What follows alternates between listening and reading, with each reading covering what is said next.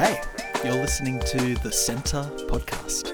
We're a church based in Dural, Sydney, who love Jesus and so want to make him the centre of our lives, our community, and our world. We're going to learn how to do that right now as we sit down and unpack Sunday's sermon. All right, well, here we are. Second time in one Yeah. week. Come on. Got to catch up, man. This is a um, double, a double portion of banter. I love it. What a, what a week. It's like a Disney Plus show, you know. You do you release two episodes to get people enticed in. Yeah, yeah, yeah. Come on, you Yeah. whet their appetite Yeah, for and more. then they gotta wait like next week. So Come on. Love a little banter binge. Yeah. Well, Mitch, I, I haven't had a coffee this morning, but I'm, I'm just living off adrenaline. How are you doing this oh, morning? Oh man, really good. I have been running the movement class the last week and a bit. Yeah. Because Mary's been unwell. Yeah. And so had a great session today. Made those poor old ladies sweat and hurt, but it's good. No, they really enjoyed it because we did lots of functional movement, which is my favourite sort of exercise. So it's a single-legged oh, workout. single-legged workout. So single, le- yeah. So single leg, if man, if you, it's like gold. So doing like suitcase pickups. So you put Mm. a weight next to you and you bend down. You're forcing the side of your body which hasn't got the weight to overcompensate. Mm. So it's strengthening those particular small muscles, muscles around your spine. Mm. Doing Romanian deadlifts. So that's where you just bend over one leg. Mhm. And yeah, it's making those poor ladies do so much one-legged stuff that you know by the end they. I guess good. So this is um because I know you've spoken before about farmer carries. Yeah. Am I learning things here? You or is are this- learning things. So that's like an far- uneven weight Yeah, can so- have benefits. Yes, very much so. So farmers carry is where you carry a weight that if two hands. Yeah. Suitcase carry is one handed. Sure. But the idea is it's it's not sort of this even weight throughout your whole body like a bench press would be. No. So then your body is working in unique ways Yes. to engage So, muscles that you wouldn't usually. Yeah, so that's Yeah. how. So you've got like QL muscles, like near your spine. They're very small muscles, Mm. and if they're strong, that will prevent a lot of back pain. So Mm. a lot of our, and tickle, and having strong glutes as well. Mm. So that type of the farmers carries the uneven weights help really activate those muscles around your spine and like on your in your the side of your abdominals. Mm. If you strengthen those up, basically you make yourself like uh not bulletproof, but you know, you're certainly going to have a better quality of life. Pellet gun proof. Yeah, pellet gun proof. Uh, yeah, that's all I'm big about So is good. having good quality of life. Yeah. So, so that's fun. So actually, I'm starting to learn how the, the old ladies think. I have to shift my gear from a Mm. 35 year old that's quite fit to a how how would a 70 year old respond to this? So Yeah. Yeah. it's been fun. I feel like it's tricky as well with like group things because there's would even within a certain demographic be quite varied sort of levels Yeah. of strength and different Mm. things. So it's it's, it's is- whole other art that is- form, isn't it? It is. That is the challenge actually that I found is that I can see people not doing things right and you're trying to correct, but like, Mm. that's what's good about one on one is you Mm. can correct someone. Mm. But yeah, So good, so good. so yeah, I mean. Mary for the next three weeks. Love so, it. Anyway, they're, they're like, cause they're like, wow, you do a lot of things around here. It's like, yeah, I do. You gotta, you know, when you're a pastor here at the centre, yeah, you're all things. yeah, you're like a hat rack. Yeah, many much. hats, many hats. Love it, Yeah. love it. Well, look, we're um kind of going to do something a bit different today, guys, Mm. because we uh, obviously are catching up on a few um, banters. We were looking at um, what we've been doing with the sermons over the last couple of weeks, and we kind of figured that uh, Mitch's Jeremiah 32 sermon, which was called not. The, let me let me get the name of it correctly first. What what it's actually called? We can edit Purchase- this later. Purchasing the land. Purchasing the land. I think it might be called something differently, different online, but that's okay. Oh, that's we'll get there. It I tried is. to give it a really clever name Oh, online. Oh, yeah, a symbol of hope. is symbol of hope. There you go. Yeah. A symbol of hope. Um, and then obviously a theology of gardening is what I tried to cleverly name mine. But I think that they're both this both a symbol of hope. This idea of Jeremiah's prophetic sign act, where he buys um, his cousin's land, Hmm. essentially on the eve of the Babylonian exile, um, and then this idea both um, a bit earlier in Jeremiah that they're in Jeremiah 29, but chronologically, sort of where, where do we, where do we think it's fitting Yeah, around the probably same around time? the same time. Around the same time? Yeah, look, actually, not even- let's whip out scripture and Yeah. um, see it.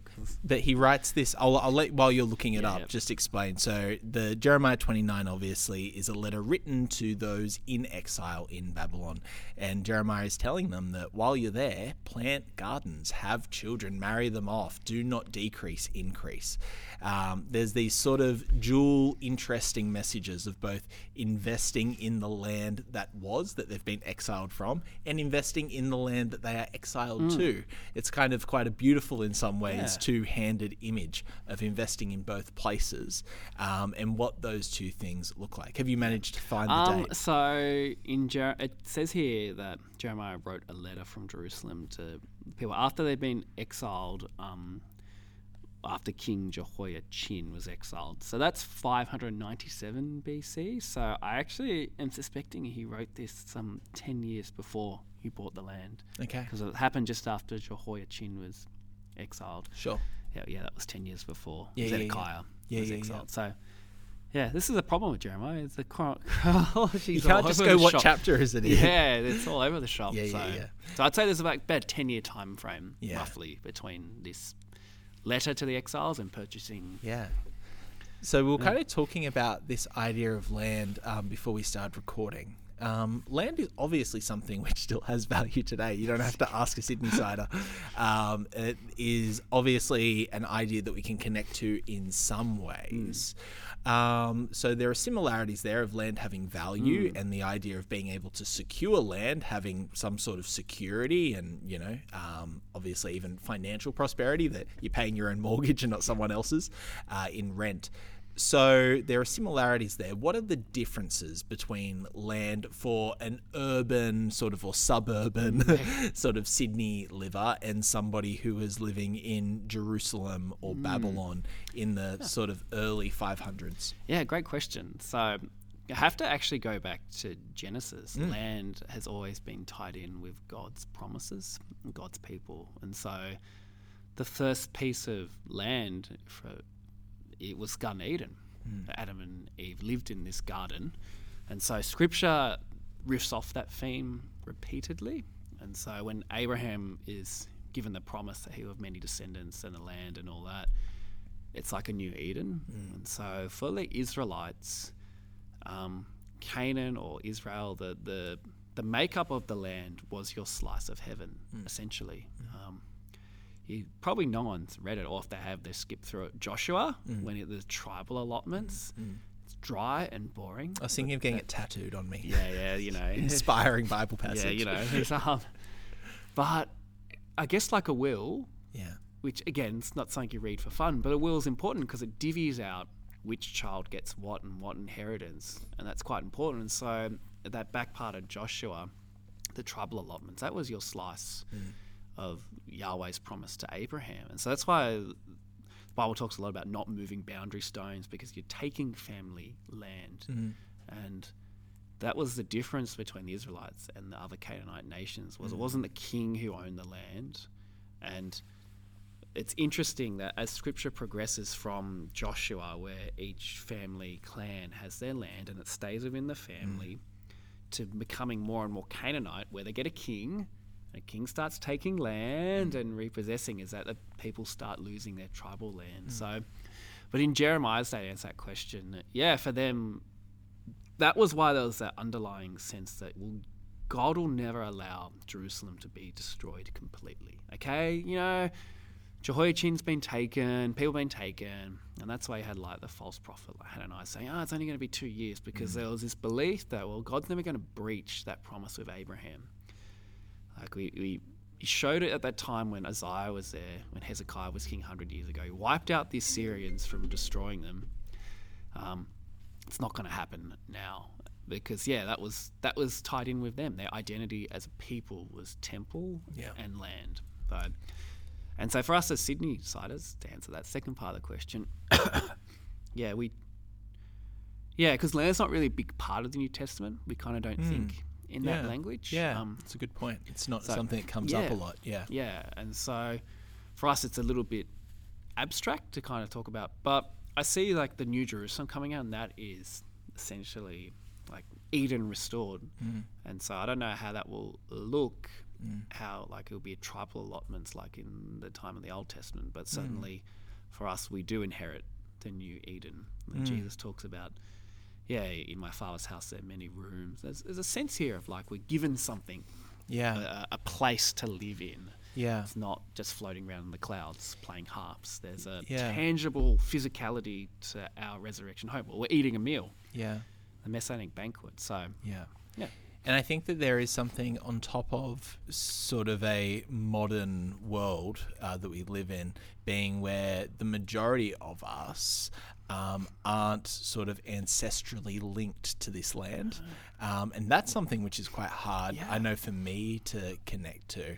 Uh, I think we've spoken about this before that, you know, people always say when you go back to Ireland or you go back to Scotland or mm. wherever you might be from, there's this deep sense, and who knows, it could be psychosomatic, but a lot of people attest to this deep spiritual mm. connection, this feeling that my ancestors have lived here and came from, you know, this place. And this deep connection, I think, is, yeah, so much more beyond just our moment, so much more beyond just our promise, but the promise of our ancestors and the mm. promise of our future descendants. And I think that that's something which is really difficult for us to fully comprehend in an age where, yeah, sure, maybe in a will, someone's house will like Yeah. go, but really, most of the time you sell the land. Yeah, like that's yeah. that's kind of There's thing. It's really it's a much more uh, sort of mobile way of living where people won't stay in one suburb their whole life, and definitely land isn't viewed in the same way.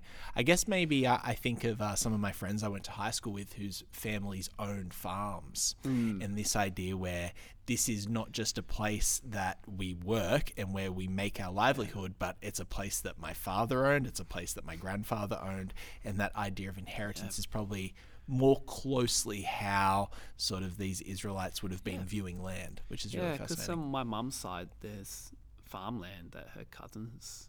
It's been like hundred plus years. Yeah. the family's been on that land, and Yeah. the problem is, is like the next generation not necessarily wanting to do that. yeah. So For sure, which could be heartbreaking Yeah. and have a lot of guilt and all of that in it. So yeah, that connection to land I think is really really important. So then, with all of this, um, this action that Jeremiah makes to buy land Mm-hmm. um, on the eve of the Babylonian exile, it's obviously a you know act of faith. And you sort of spoke about it's a symbol of hope. Yeah. Um, in all of this, did you want to quickly explain? He buys it off his cousin.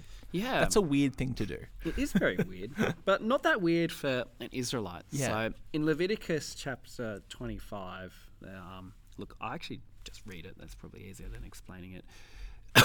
because, it, as I said earlier, land wasn't, it was your slice of Yahweh's promise to Abraham. So what would happen occasionally is that um, a relative, for whatever reason, um, might through either sickness or death or something like that, hardship, have debts to pay off. Sure. And so they would sell the land to a relative Yeah. in order to be able to pay off that debt. But then they would receive that land back. That was the point of the Jubilee, was that debts would be wiped out. So every seven years, it's the most phenomenal economic system out there. Is mm. that it didn't matter if it was the sixth year of the cycle or the first year.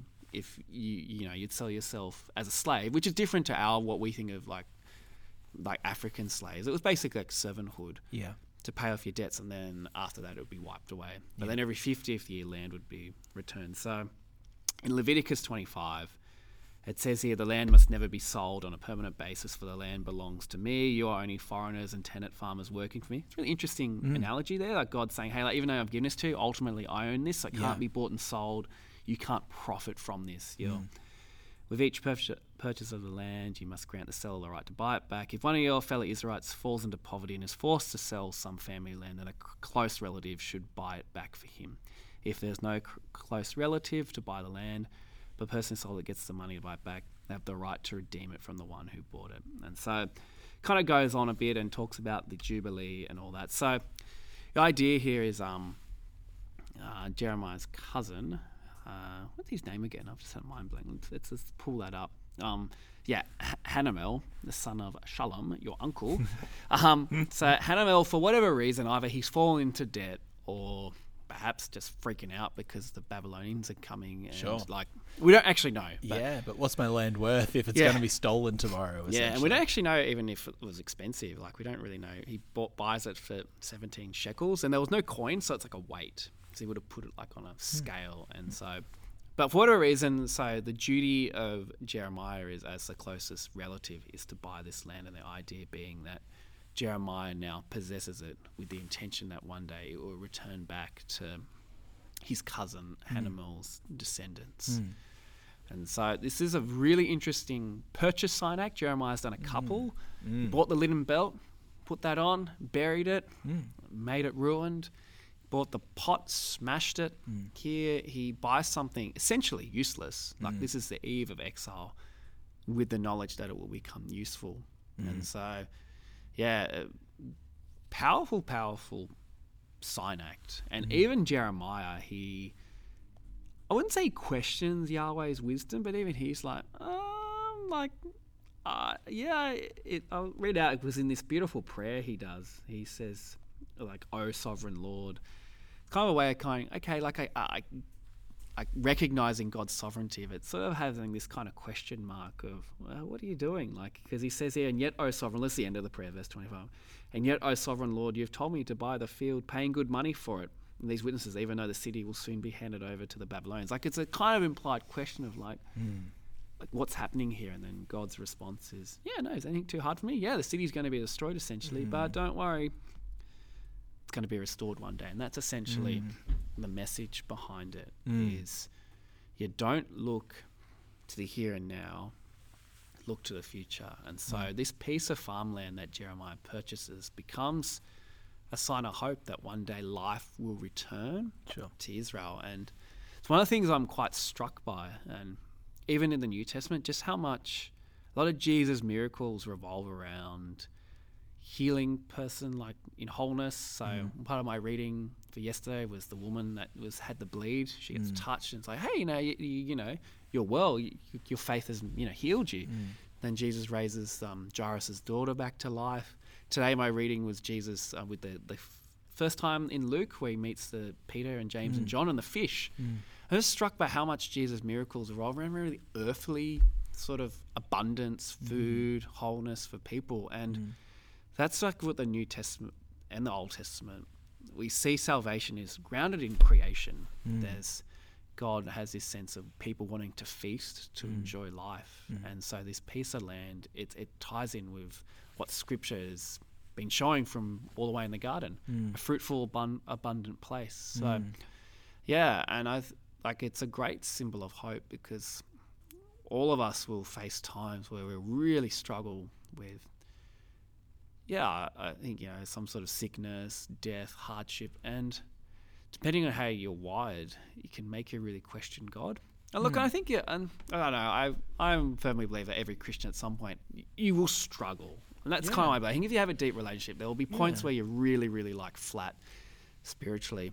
And that's why these symbols are really important to like fall back on because you have to have deep roots Yeah. that that give you something to cling to even when you feel like God's not present. Because there will be mm. times where it just feels like Bible reading's just like, Ugh, this is like this is not, I'm not learning anything. I just mm. feel like I'm pointless to be praying. There's and so for me, just having these little symbols, something tangible to cling Yeah. onto, which Yeah. is I suppose why the early the early churches had stained glass windows with mm. images of Jesus, so like something to reflect upon and meditate on for. uh, Yeah, it's massive. I loved what you said about um, Jeremiah's purchase of the land really was for his cousin's descendants. Um, I think that kind of speaks into you know this theme that we were looking at in Jeremiah 29 about I how love that quote that you used. Yeah. Oh yeah, thank you. It's this idea that like it's it's not about us, it's about our future descendants and not even sometimes our own children because I think that there can be a bit of a let's be real, like selfish interest, and maybe a bit less of a selfless Yep. um, interest in investing in our children's future, but to sort of open our blinkers up to a wider sense of community and who we're investing in. Um, even to, I mean, look, I don't know how close Jeremiah was to his cousin, and then how close he was to his cousin's kids. Um, but yeah, this is sort of this idea that's probably not going to benefit him directly. It's this idea of investing in something greater than himself and in ancestry greater than himself. Um, I find that really, really interesting because I think that ultimately that is a huge strength of Christian community that we can still see today in making actions and intentional faith um, that is not just investing in our own sort of blood and flesh lineage, but in our friends' children, in the kids who are, you know, sort of even for people who are older in the church, sort of our grandkids' age or, you know, whatever it might be. Um, I think that's a really powerful thing to be thinking about how as we come together as a community even now what actions are we taking not just to build ourselves up not just to build our peers up but to build up that next generation and I having think that we can fall into the trap of what I call Hezekiah thinking. And in Isaiah 39, um, Hezekiah, uh, he invites a group of Babylonians and he shows them like basically his treasures. And then he gets this word saying like these all these treasures are going to be taken by the Babylonians. Mm-hmm. And Hezekiah's response to Isaiah is, ah, the message that you've given is, is from the Lord is good because he's thinking, ah, at least there'll be peace and security in my lifetime. It's like, oh, well, I won't be here to see that happen. yeah totally But I think that we can fall into that Hezekiah thinking of like, oh well, oh well, my, I'm, I'm going to be fine. It's their problem. yeah totally And so, yeah, who was the author you quoted from that theologian? Francis? oh yeah um francis loyan yeah, I um, just love. Uh, just yeah, so yeah, yeah. powerful. Blessed are those that plant trees. that they will never sit under the shades of yeah look that's so cool. um, Such a deep. So it's good to actually look at like old, like older church kind of yeah theologians because they just have insights. I was like, that's just a brilliant insight. yeah Right, and that's so scriptural too. Like this Yeah. idea of investing for the future. Yeah, totally. And I think that ultimately it is interesting that both of us, in our own ways, kind of brought it back to this image of a, a tree as a mm. symbol of hope. The other one, when you were preaching, I couldn't help but think of the another symbol of hope that's similar but different mm. of the sun. The idea that you know we have this just absolute like rock solid faith that the sun's going to rise again Yeah. each day, and as surely as it sets and rises again, is the certainty that God's goodness is going to rise again. You know, it may not, you know, always be in the um, exact sort of cyclical way that the sun does, but um, and then even just in that, I kind of love the kind of play on words of the risen sun. You know, Yeah. our hope in a risen sun, S O N, Yeah, um, is yeah, kind of those ideas and those images of just as we walk about our our lives, having those reminders and images and symbols of hope that we latch onto as a reminder. Because I think that obviously memory verses are really powerful, um, and having you know the abundant images that the Bible already provides as symbols of hope. But I think being able to make those connections for ourselves and listening to the sort of whisperings of the spirit in hey like what is god saying to me for this? And what are my symbols of hope? What are my family promises? and all those things. Um, we were kind of speaking off air but um, in all of these symbols of hope there could maybe be the trap Yeah. of having unhelpful symbols of mm. hope. I think, you know, it is probably pretty obvious when we talk about good symbols of hope, these ideas that people are like, oh, that's a helpful symbol, that's a helpful symbol. But maybe subconsciously, even, we can create or latch onto unhelpful symbols mm. of hope. Did you want to talk about? Yeah. Um, so I, it, I'd say unsi- unhelpful symbols of hope. It's when we sort of borderline go into more idolatry, mm. like things that kind of think could be good or from God, but and I suppose that's like an idol. Idol it can be anything, it can Sure. be bad and, and good. But yeah, those unhelpful symbols would be. Yeah, over reliance, I guess uh, we were talking about a little bit yesterday about the city, like this prosperity and just relying upon. Uh, yeah, this is always a tension though. You want good government, you want a stable Yeah. political system, but yeah, that can become an idol. Or even as someone who values health and exercise, that can become an idol. This, yeah, I know I recognize that doesn't matter how fit I am in my 30s and 40s, I'm still gonna age. And yeah, like I see Yeah. people that still in their 80s exercising, not doing what they did in their 20s. They're, Sure. Sure. they're still fit for 80, but yeah, Yeah, yeah, yeah. the sense of that, that yeah, even this sort of symbol of having physical health that will deteriorate one day, Mm. and yeah, I was actually it's actually funny you mentioned this because I was reflecting on the book of Ecclesiastes today and just how quick life is. Like I just know, like it's basically September. And I think how is it September? Like this year has just disappeared, Mm. and life kind of just gets into like Groundhog Day.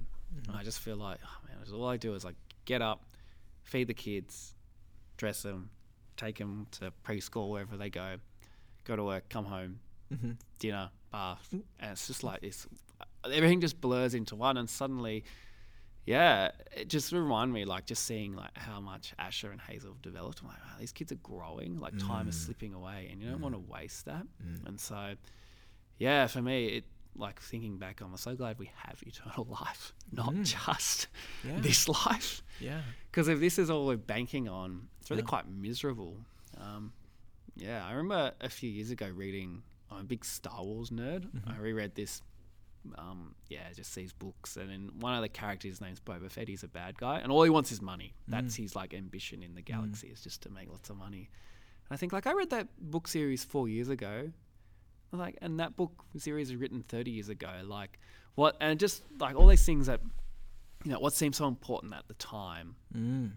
just slips away so quickly. Mm. Doesn't matter how wealthy you are, doesn't matter how powerful you are, doesn't matter Mm. how, yeah, big a reputation you build. One day you will Mm. be forgotten. And that's what the book of Ecclesiastes reminds us of, too, is just this there's a cycle to life and there's a fragility that Mm. slips away. And so, yeah, for us, like kind of push thinking back to Jeremiah and his letter to those exiles, there's yeah, you said it on Sunday too. For if they if they were our age, like in their thirties, like a hundred when they Yeah, yeah, yeah. like that's their lifetime, and that can seem very miserable and like for an Ezekiel or a Daniel, or, yeah, someone who's just living there. That's like, oh, this is my life. Um, like Daniel just spent his days praying three times, looking to Jerusalem, Mm. hoping that they would return home. And so, yeah, for us as Christians, like looking to the real symbols of hope and, and going to that language we were talking about yesterday about exiles, mm.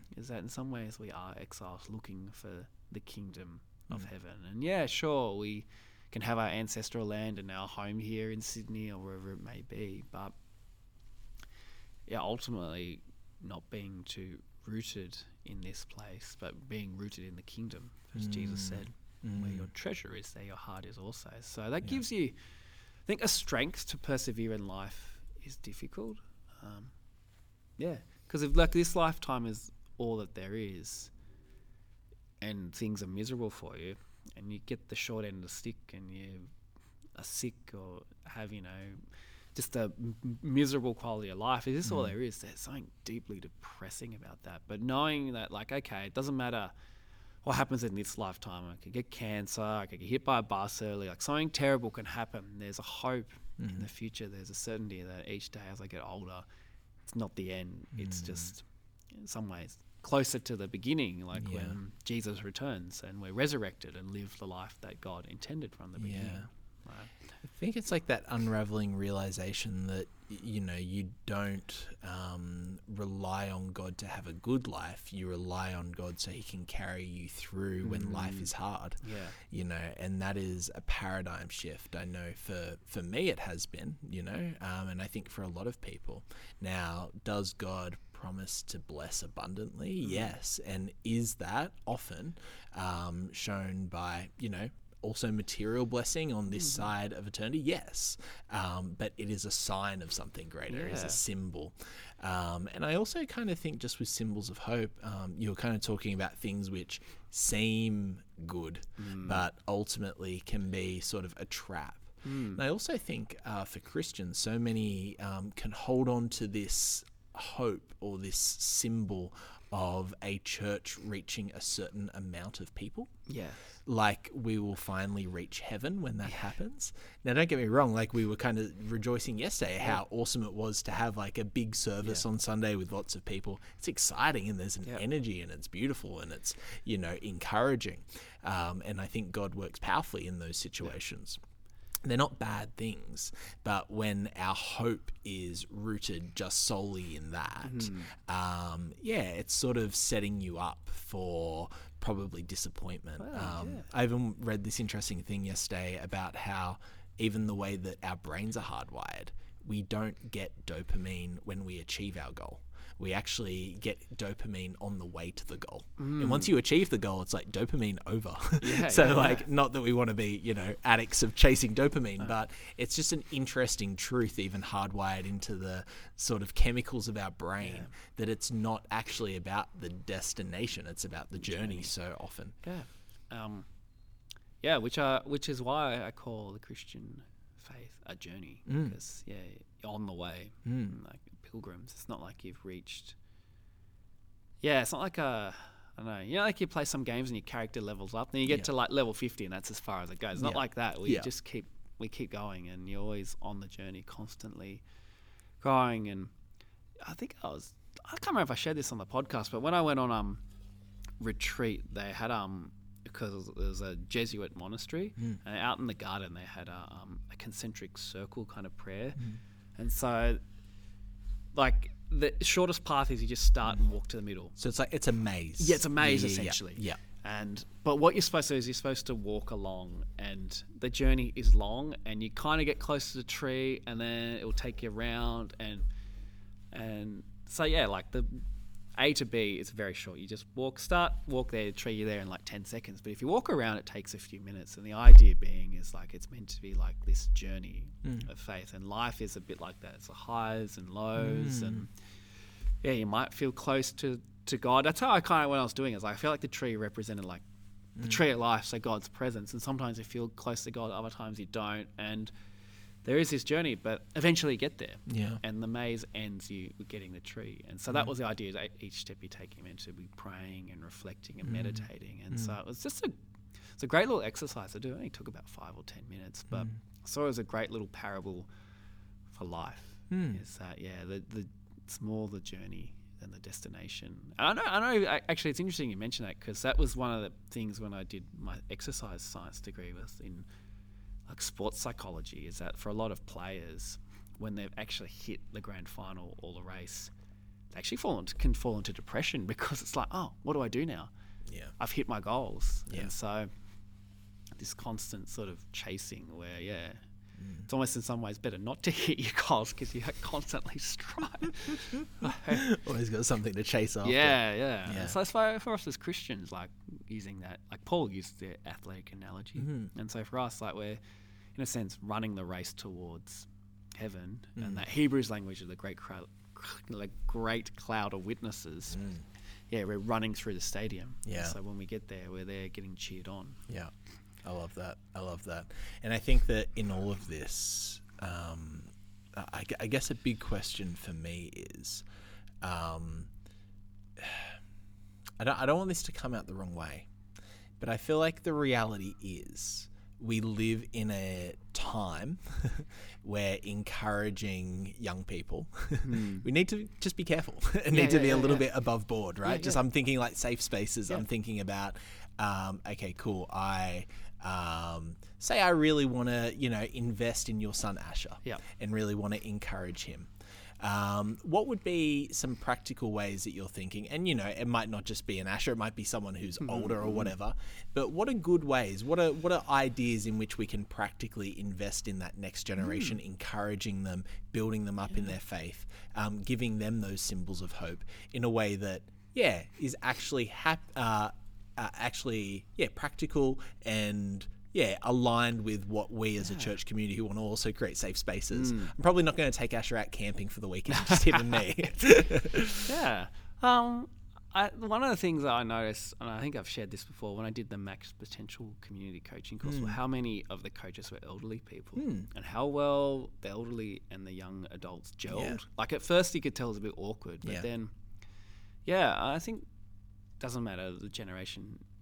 People, particularly young people, are looking for someone to like, connect with, and Mm. someone to listen to, and Mm. to share their problems, and just walk alongside. And so, like the like the model of Jesus as the master with someone discipling, I see that as a powerful way for young people.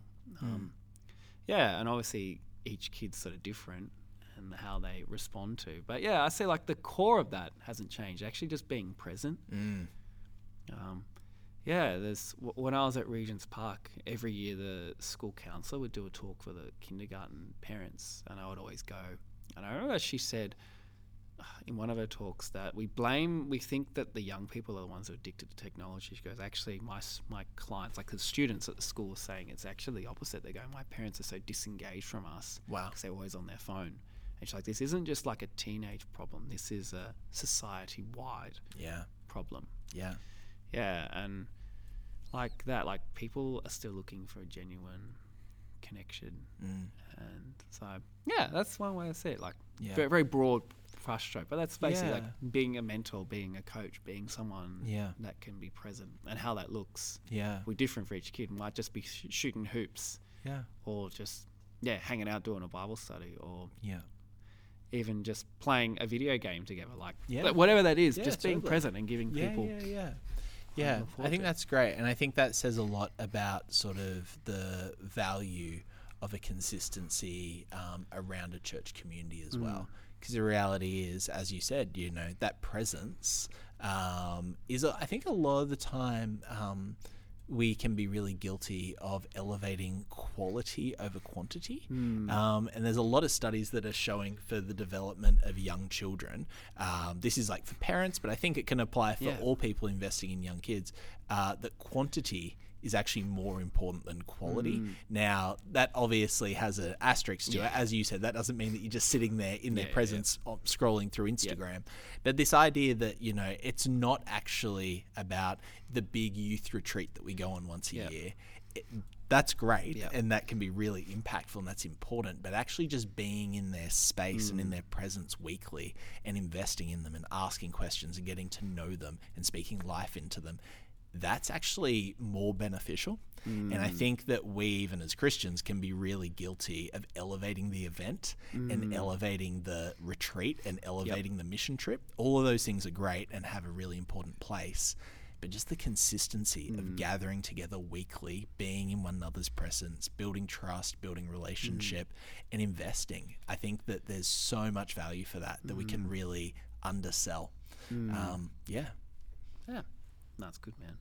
We, yeah, I, I say a lot of ministry is just having oftentimes what seems like very fruitless conversations. Yeah. But that's part of just being there, just chatting with people, building, yeah, trust, Yeah. and that's yeah, super important. Yeah. I'm sure that Jesus was having some conversations with his disciples that weren't unpacking Torah every Yeah, single yeah. minute or, Yeah. you know, unraveling the mysteries of the universe. They're just talking about the best way to catch fish or the best way to make a dove joint on a two pieces of wood. well, we are finishing up our Jeremiah We series are, this Sunday. The the final sort of uh, yeah, service for our Jeremiah series. Mitch, what are you uh, we're, we're, sharing we're, on? We're going to look at the new covenant. So finish on a high. So the last kind of couple of sermons have been in that kind of middle chapters 29 to 33. They call it the book of um, consolation. So Mm. China, Jeremiah's hope, and the new covenant's only mentioned once Mm. like, directly in in scripture, and it's here in Jeremiah. And so that's pr- it's foundational passage for our Mm. faith. Like Jesus identifies his body and blood as establishing the new covenant that Jeremiah is talking about in the book of Hebrews.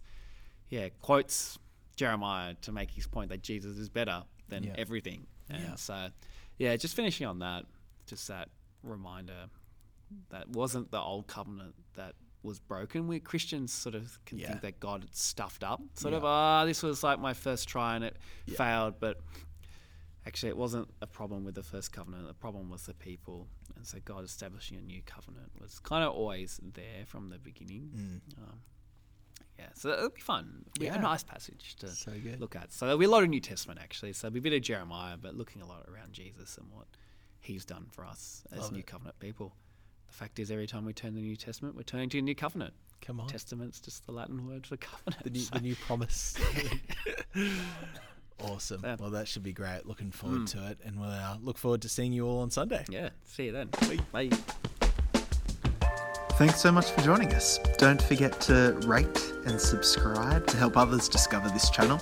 Check out the description if you want to find out more or get in touch with us at the Centre Dural.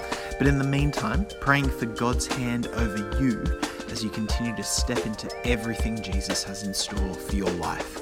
Be blessed.